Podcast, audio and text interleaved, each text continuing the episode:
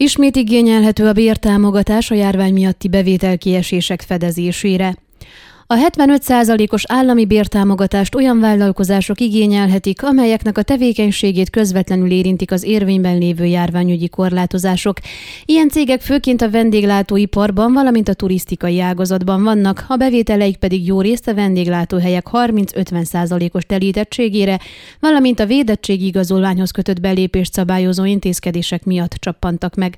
Hargita megyében 26 vállalkozásnál voltak kénytelenek kényszerszabadságra küldeni az alkalmazott alkalmazottakat, illetve a személyzet egy részét januárban tudtuk meg Jánó Edittől, a Hargita megyei munkaerő elhelyező és szakképző ügynökség osztályvezetőjétől.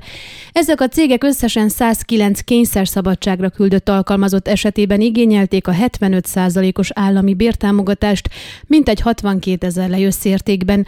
A kényszerszabadságok számáról azonban várhatóan csak február végén alkothatnak reális képet az ügynökségnél, ugyanis a hónap végéig még igényelhetik a januári bértámogatást támogatást a nehéz helyzetbe került vállalkozások.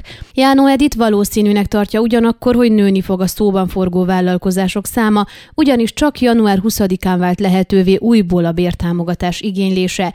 Legutóbb múlt év októberétől december végéig élhettek ezzel a lehetőséggel azok a cégek, amelyeknek a tevékenységét közvetlenül érintették a járványügyi korlátozások, majd csak idén január 20-ától tette elérhetővé ismét a támogatást a kormány, így nem is kaphattak a teljes hónap hónapra bírtámogatást a cégek.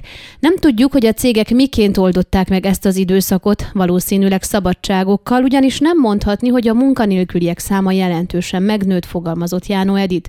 A munkanélküliségi ráta ugyan kis mértékben emelkedett Hargita megyében, de ez a növekedés nem nagyobb a szokásos téli hónapokban tapasztalt szezonális emelkedésnél.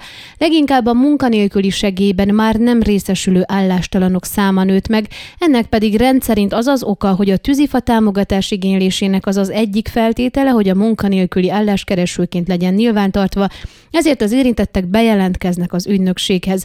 Ők általában korábban sem dolgoztak, nagyon kevés cégnél alkalmaznak olyan személyeket, akik korábban sem dolgoztak és semmilyen szakvégzettséggel nem rendelkeznek.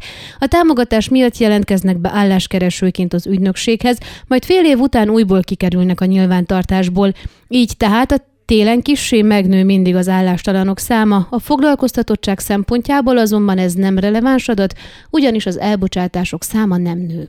Ön a Székelyhon aktuális podcastjét hallgatta. Amennyiben nem akar lemaradni a régió életéről a jövőben sem, akkor iratkozzon fel a csatornára, vagy keresse podcast műsorainkat a székelyhon.pro portálon.